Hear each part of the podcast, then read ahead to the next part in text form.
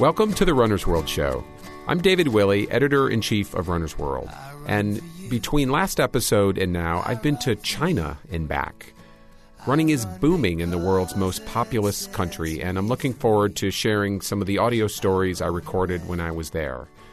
But first, this week, we're featuring November Project. The grassroots fitness movement started by a couple of college buddies five years ago that has grown into 30 cities around the world. I interviewed the co founders, Brogan Graham and Bojan Mandaric, in Boston during marathon weekend. They didn't set out to start a worldwide fitness movement. Really, all they wanted to do was motivate each other to stay fit through a cold Boston winter. But soon they were doing incredibly hard, incredibly fun workouts that feature hugs and F bombs and amazing positivity with hundreds of runners. But first, we'll take you out on one of those workouts.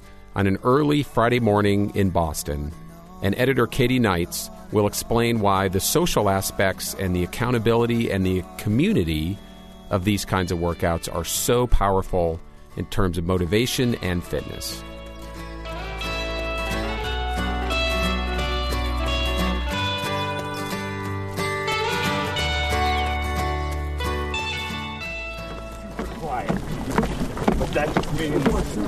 Murder eyes. Murder whisper. Repeat after me.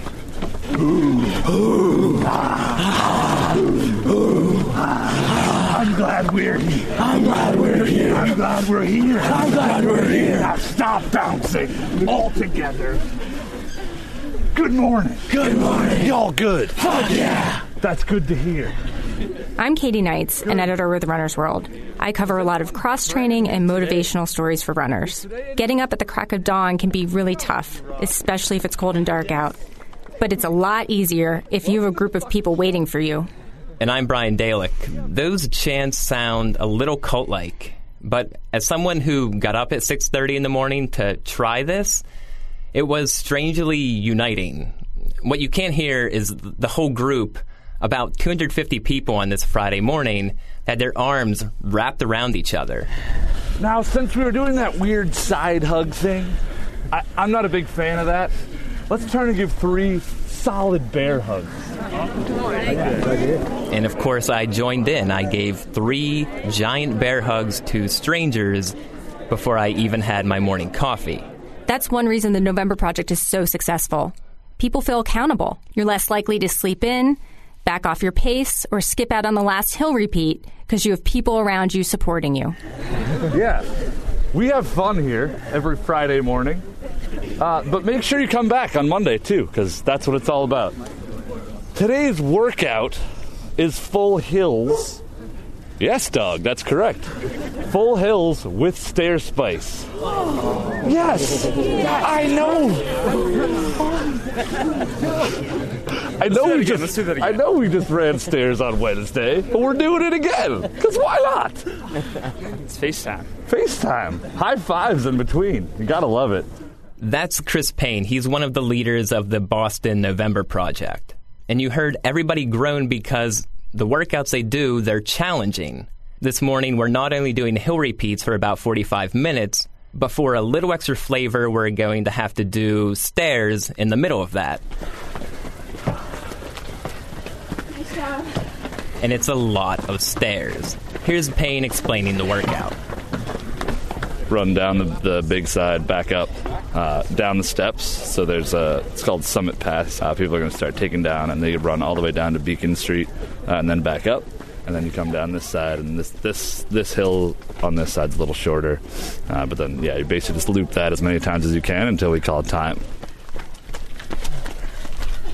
You got this. You got this. There you go. That's what's so great about the November Project. They mix things up. A lot of runners get together with a partner or a running club, and they do the same route at the same pace, week after week, month after month, year after year. With November Project, they're throwing a lot at you. You get stairs, you get hills, you get burpees, you get jump squats and bear crawls. It's strength training in disguise. And strength training is something that a lot of runners neglect. The stadium workout is is a beast of its own, though, uh, in that you can't sit, sit right the rest of the day. Like you can't train for it. It's something that like you come and, and if you've been running it every week for the last however many months, you kind of get better at it. It never gets easy, but you kind of get better at it. And like if it's your first time, it's going to kick your ass no matter what. I was fortunate enough to escape the burpees and the jump squats and the planks and the bear crawls. But they're staples of their workouts for good reason. Studies show that explosive plyometric moves like jump squats and burpees can build strength and power in runners that can make you faster. Other exercises like planks and bear crawls are really important because they build core strength. Adding these exercises to your routine only once or twice a week can make you a better runner. But for as hard as these workouts are, you can see how people get addicted. Nice work, friends. Here's Payne again. Actually, like kind of shocking. Like I have a lot of friends that like know I come to the Project and do it all the time, and they think it's like twelve of us that like show up like regularly. And they're like, "Yeah, you're dedicated," blah blah. And then like every now and then I'll be like, "Yeah." So there are like 300 people at the stadium, and they're like, "Wait, what? 300 people at six? It's like, yeah." Even November Project regulars who aren't working out in the morning, they'll still get up and they'll come and push everybody else. I'm not running today because I'm running on Monday, so I just came to cheer and get some inspiration. That's George Woodward. Come on now, here we go. Come on, here we go. You got it. You look good. The group has a spirit of encouragement and celebration. They're not there to compete against each other. It's all positive. There are even writings in chalk as you do these hills with inspirational messages halfway up. Sayings like, You are awesome. You know, a big part of it is the group and the people and and the accountability. So it it works out really well into my training. It fits in the schedule and I have a lot of fun doing it. It sounds intense, but November projects for everyone newbies, ultramarathoners, and everyone in between. The group workouts are always set up in a way that fast people and slower people can mix in together. Everyone's there just to support each other and push each other to get a really hard workout. Right, and while we were there, we met this runner named Natalie. She was actually training for her first half. Oh, it's it, it just fills you up. Like it just inspires you to just keep just keep going, pushing yourself. I, I was, you know, I'm I'm 42. I have four kids, and I never saw myself as an athlete. But I just keep on going. I just keep on pushing, and you know, um, I love November Project. There was a lot of that. Here's Runner's World editor Christine Fennessy after the workout. that was serious business. I was not expecting that. No, I was like, whoa, those stairs keep going down.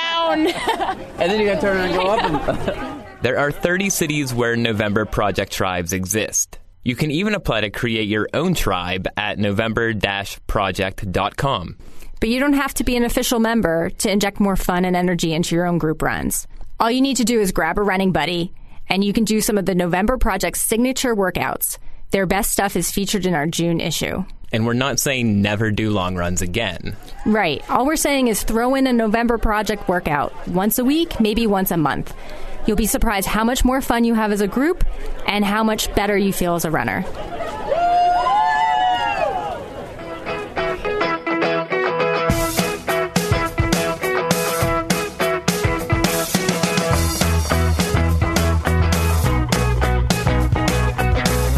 Was a November Project workout in Brookline, Massachusetts, just outside Boston, the Friday before the marathon. I wasn't there that day, but I have done that workout several times and lots of others. And the thing about November Project is you don't really get it until you just show up, as they say.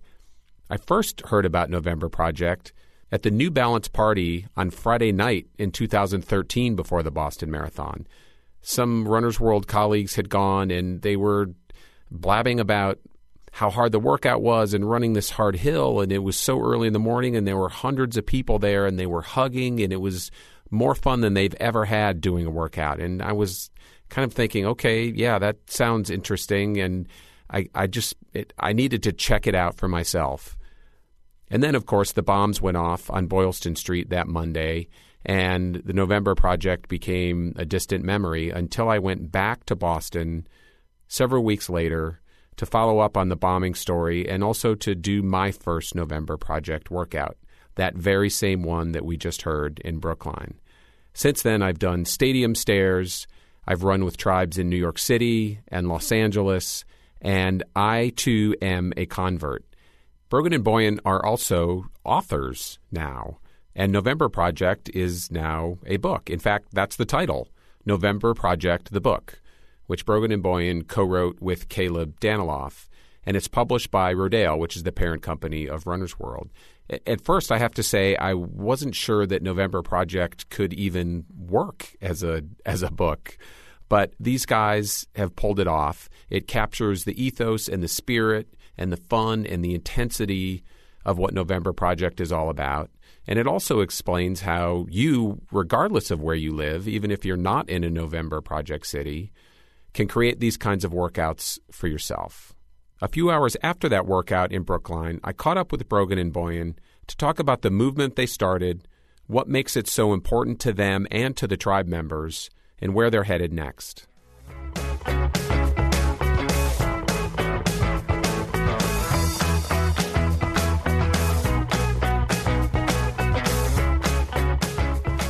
So, Brogan, Graham, Bojan Mandaric, otherwise known as the co founders of November Project. Here we are, Boston Marathon weekend, 2016, five years. Five years after you guys started November Project, is that right? That's right. That's right. Just one month in November 2011.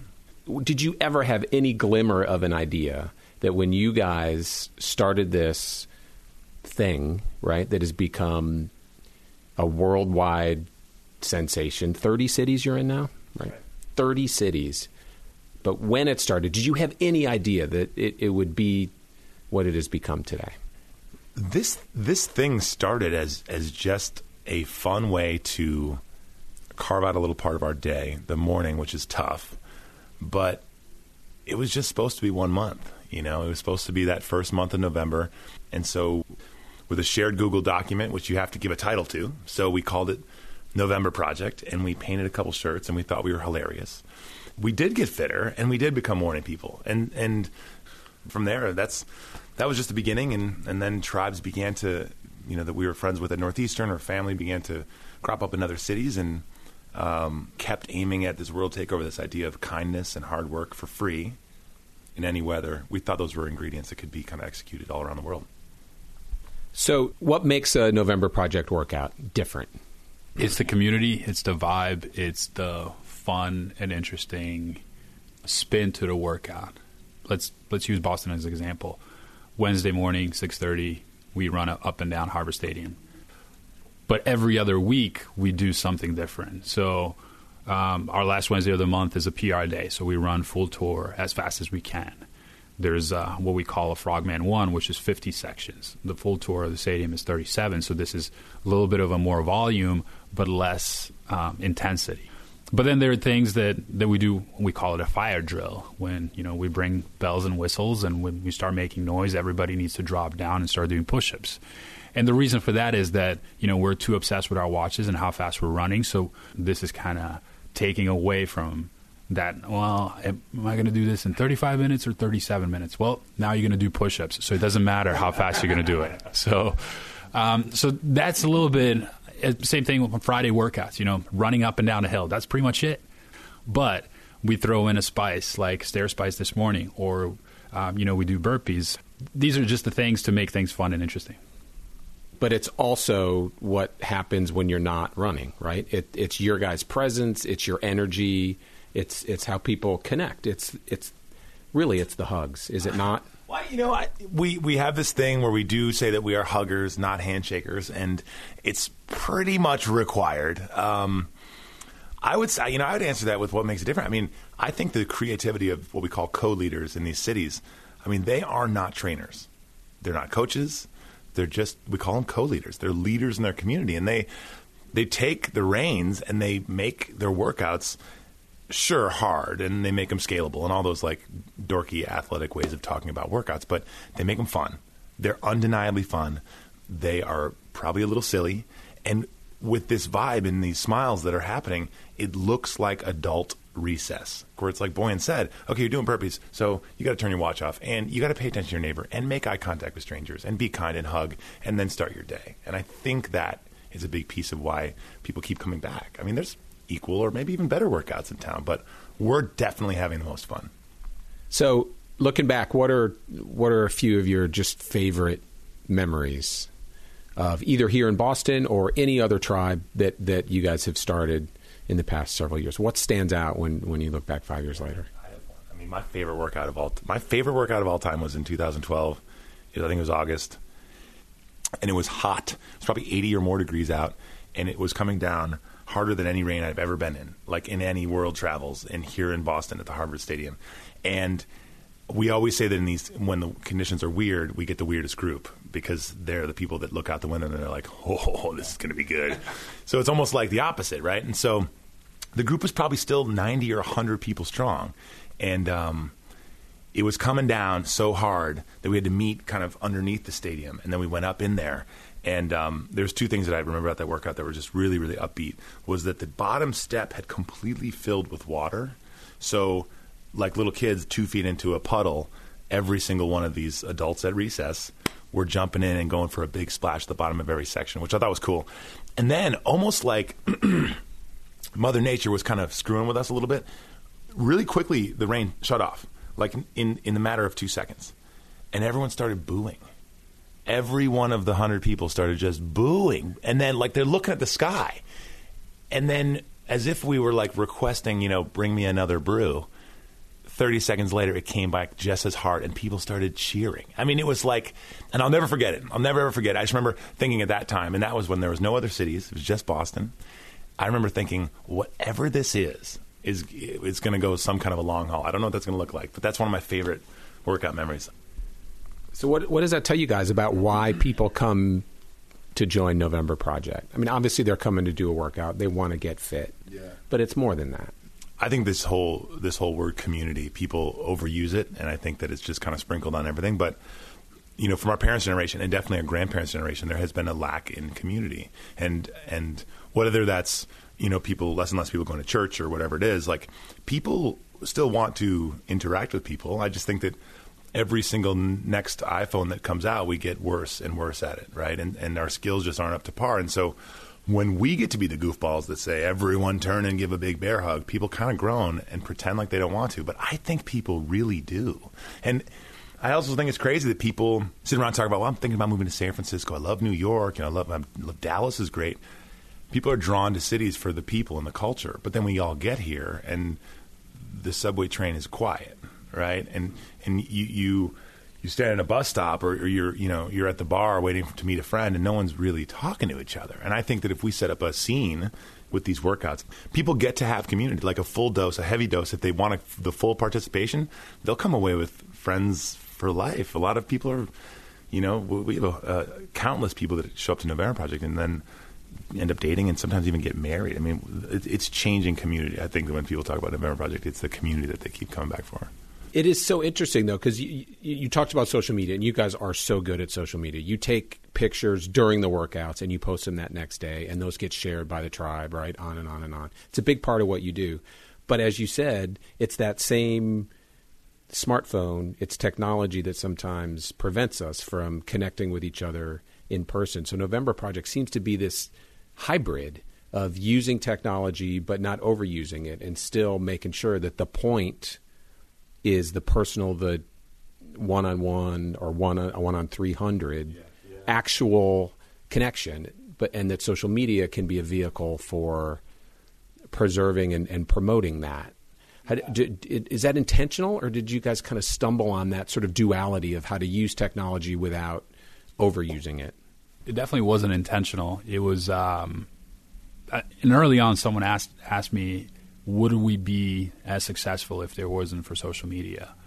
And I strongly believe yes. I strongly believe yes. I think social media helped us grow quicker, no doubt about it. But um, we like to say that we bring relationships that are created online to offline and cherish them offline. And, uh, you know, if we didn't have Twitter or Facebook, that word would spread by just word of mouth or through you know whatever medium people would be using, but um, social media is definitely amplifying the message. But I think that the the interactions and we can dra- we can drag you to the workout for the first time if we tweet at you, right? But you keep coming back not because you saw that tweet again or whatever. Like you, the experience that you had at the workout is what brings you back. So, um, yeah, definitely social media and technology help, but it's the human interactions that, and goes back to what Brogan said about, um, you know, the, the need to have that community, need to have the interactions that by this world of technology we're living in are kind of disappearing. The leaders are so important. So as you are taking over the world and now in 30 cities, how do you guys do that? How do you handle it knowing how important the leaders in these in these tribes really are? Yes, you're 100% right. The leaders are very very important. We hold ourselves or when we used to lead, we we held ourselves in really high regards to um, the accountability to be consistently be at workouts to always provide the best workout that we can at the time and we're looking for leaders that can do the same thing. And it sounds pretty insane when you're looking at volunteers, but there are very few people, and that's why we're not in 100 cities because the cities that we're opening are the cities that we're super proud of with the leaders that are definitely leading from the from the front of the pack. They're some of the fittest people within the tribe. Um, they're definitely the most charming, the funniest people that you know that can motivate and talk to a person in front of the pack and person in the back of the pack and relate to all of them. Um, people that are just funny but serious and don't take themselves too seriously. And then the last one is just genuinely good human beings, people that we would want to hang out with and drink beers with. There now is November Project, the book, which you guys wrote with Caleb Daniloff, who's who's one of the tribe members here in Boston the book is useful and it's inspiring and it's a really fun read. And it's not easy to bring what you guys have created to life in print be, because it's so experiential, right? And it's about the people that you're with in that moment and the things that you're doing together. But the book really does a good job of that. One of my favorite parts is is the glossary of terms at the end. So I want to just run through a few of these and have you have you uh, explain them and maybe uh, illustrate them a little bit right, um, for listeners. So um, PR pizza. Well, when when we had three people, so it was Brogan and I two, plus f- our first recruit. Uh, her name is Sarah Wild. She came to the workout and she kind of came through the exit and came outside and she was like she was just staring at two of us and we're like, "You're here for November," and she said, "November Project." And we're like, "No way! This is the best!" we were so stoked, so stoked. So we we think Harvard Stadium is really hard, and Harvard Stadium is really hard workout, and um, and every time, even to to this day, when we bring on a newbie, we tell him you you should do half the tour because we want you to walk tomorrow. We want you to come back full tour is very challenging. What we didn't know is that this gal was, um, and still to this day, one of the best athletes that's been training with us. And she took that as a challenge. She almost like, "What are you talking about? You, you jerks!" Yeah, like, uh, like we're talking down. Right yeah. yeah. So, so BG said, if you run under thirty minutes, which is a very respectable time for the full tour, I will buy you a pizza. She's like, I don't care about pizza, but it's on.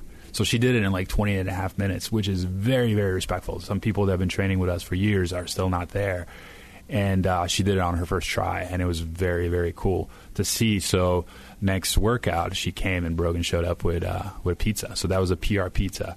So early on, we would do we would give out pizzas, and we would pay out of our pockets for some frozen pizzas that we'd pick up at local store or like early on at 5 a.m. whatever is open, which is usually like a gas station and we would just kind of pick up a couple slices of pizza and just bring them and give them out to people. As group continued to grow, we started realizing this is not sustainable. So we partner up with a local pizza shop that um, just so they can cover some cost, your PR time was actually the price that you're going to pay for the pizza.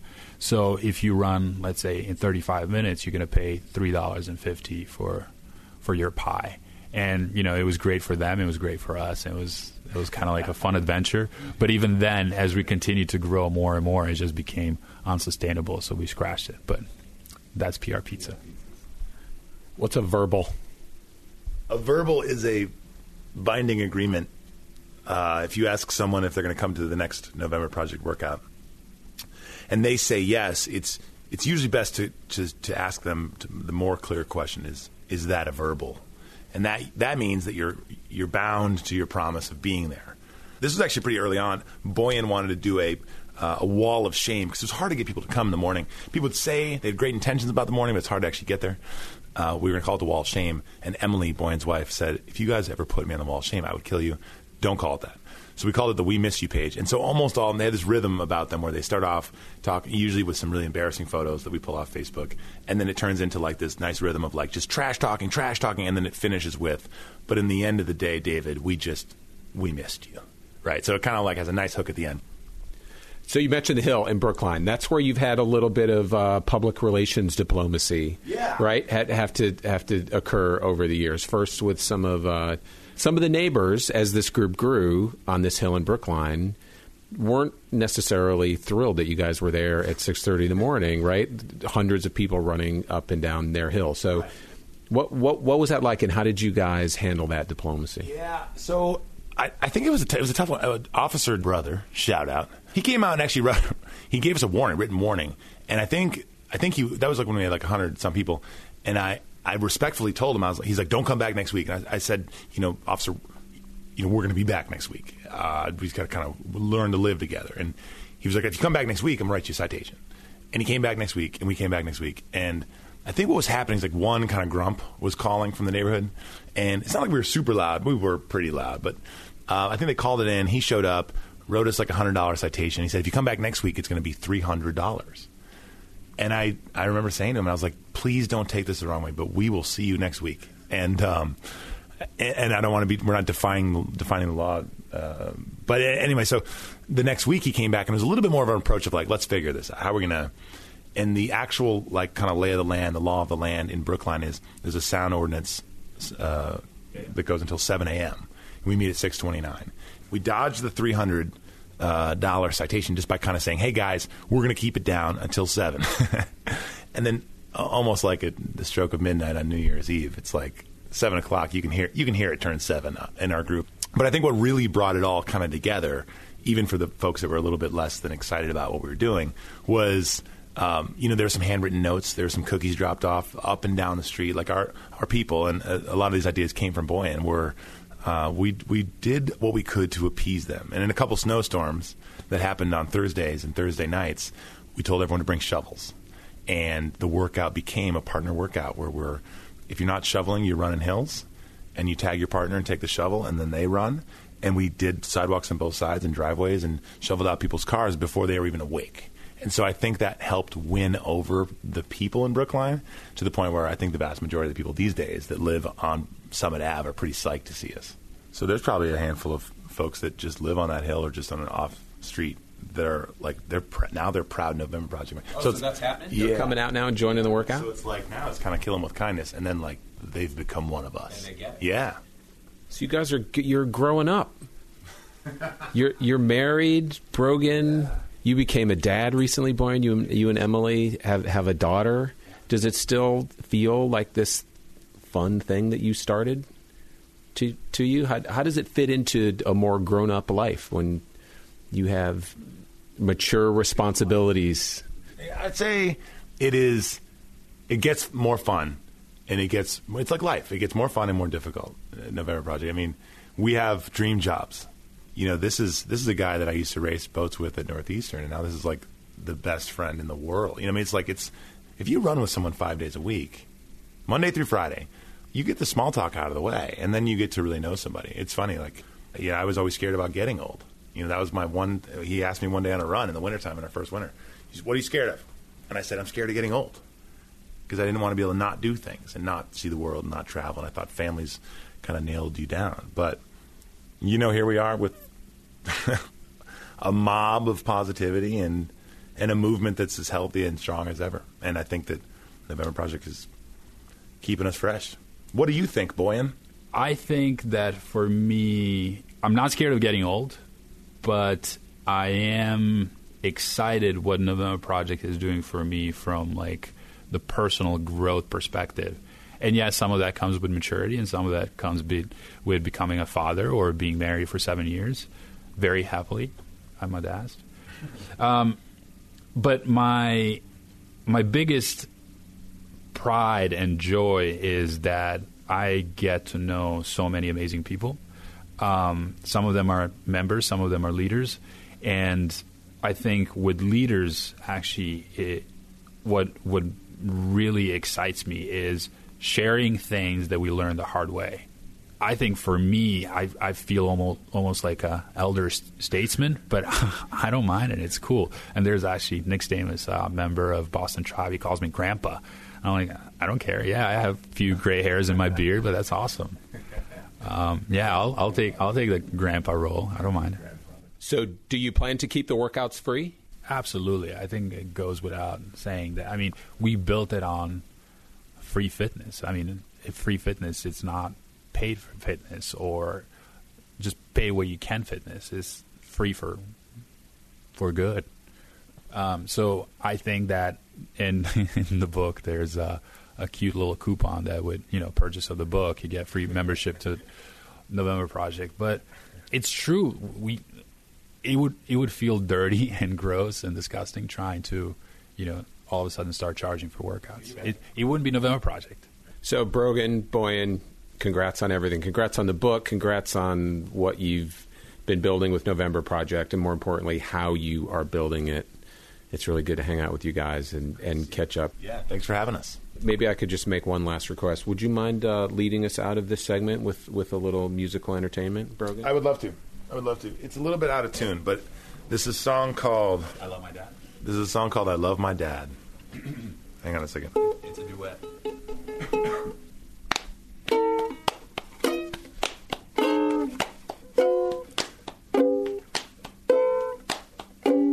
guitar intro. I love my dad.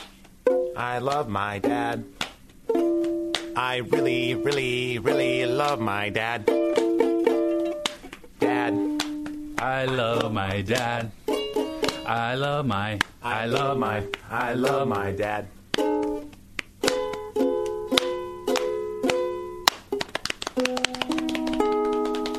Thank you. Thank you.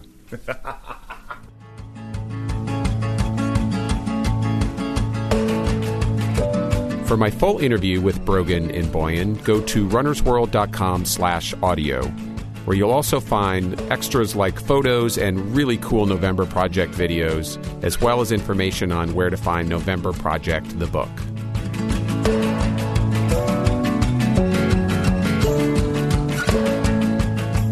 And now to the kick. Here's editor Brian Dalek and reporter Kit Fox a very international edition of the kick this week. Kit, you're leading us off with what happened at the London Marathon. Yeah, we'll start with the winner, Kenyan Eliud Kipchoge, who's been very dominant. He's won his past six out of seven marathons, and he almost broke the world record, missing it by only eight seconds. He finished the race in two hours, three minutes, and five seconds. Yeah, fellow Kenyan Dennis Kimetto, he is the world record holder. He set that in 2014 at the Berlin Marathon. He ran a 202.57.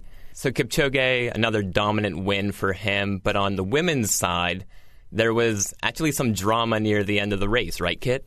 Yeah, mile 22, there was a bit of a nasty fall involving three runners. And one of those runners was Kenyan Jemima Sumgong, but she actually got up, rallied, caught the lead pack, and went on to win in 2 hours, 22 minutes, and 58 seconds for her first marathon major win. Yeah, just a super impressive performance to get back up after a hard fall like that and go on and get the victory.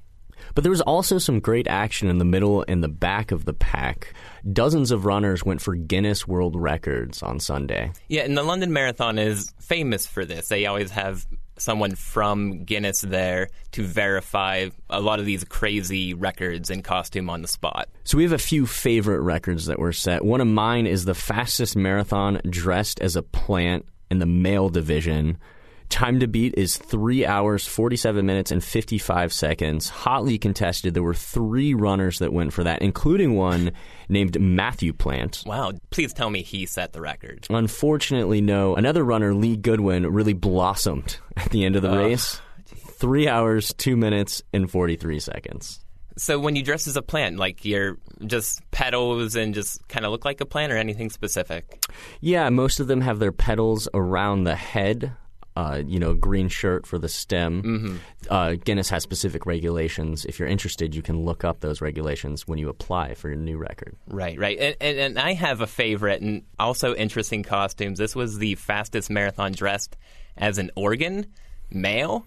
Um, so one guy dressed as an eyeball, so you can imagine what that. It's like a beanbag wearing that around your whole body. But another guy was dressed as a prostate. So how does one even dress up as a prostate? I'm glad you asked, Kit. It's you know a, kind of a flesh colored. Imagine one of those puffy vests, but maybe deflated a little bit. So it wasn't. It didn't seem like the hardest costume ever to wear, and that probably was the case because Michael Stevenson dressed as a prostate. He ran a 313.20, and that easily set the record, which was 336.42 originally. Well, congrats. You probably should put that on the resume. and one of my other favorites, moving on, is the fastest marathon in an animal costume, female division. Time to beat was 318.09. So what was what animal were they? So a runner, her name was Katie Godoff, ran as a turtle. Oh, that makes sense. Came in, though, at a very un-turtle like time of 3 hours, 15 minutes, and 39 seconds. Yeah, so just a lot of kind of fun things go on at the London Marathon. You can check out all the record attempts and which ones were set on runnersworld.com right now.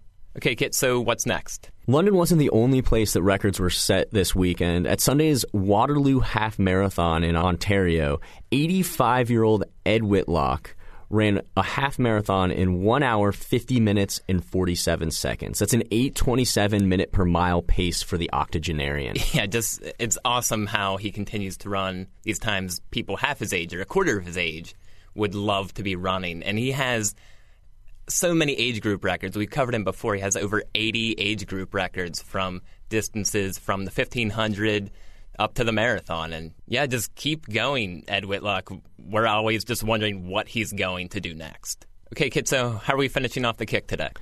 Well, Brian, in the annals of sports announcing history, there's a couple classic calls. There's Do You Believe in Miracles? Mm-hmm. The Giants win the pennant. Mm-hmm. He's moving like a tremendous machine. Yeah, Secretariat, yeah. We have a new one in track and field. Oh, okay, finally. So where does this one come from?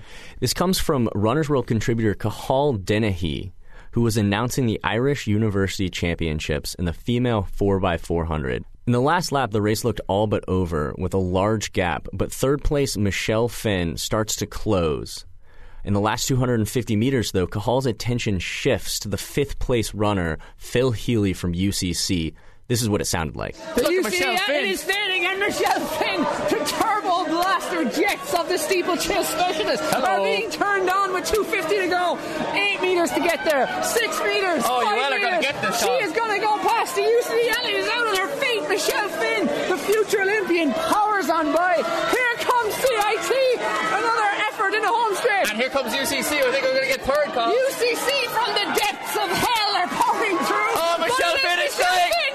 Here She's comes dead. CIT. Here comes UCC on the outside as well. It is Who's it Phil gonna be? Healy of UCC. Powering Healy's on the gonna make it. outside. This is Touching unbelievable. Michelle Finn. She's out on her feet. Ah, that's unbelievable. That is unbelievable, Carl. Phil Healy, what a run.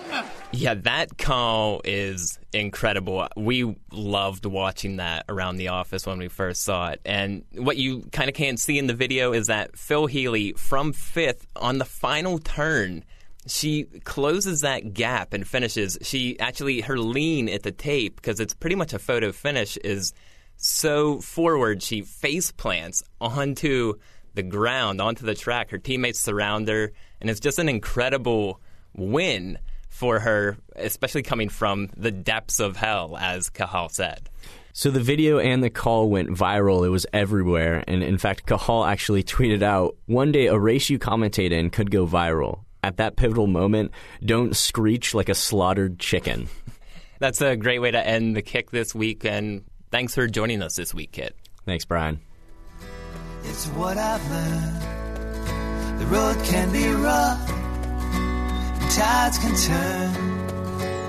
But if you work to know yourself, don't have to worry about nothing else. So I run. That's it for this week's Runner's World show. Thank you so much for joining us. I'm David Willey, editor in chief. Please let us know what you think of this and any other episodes by leaving us a rating and a review on iTunes. This episode was produced by Sylvia Ryerson with help from Christine Fennessy, Brian Dalek, and Rachel Swaby. The music you heard at the top of the show and you're hearing right now was written and performed by Thunderhoof. Join us next week when we will introduce you to a local celebrity, someone we like to call the Mayor of Running.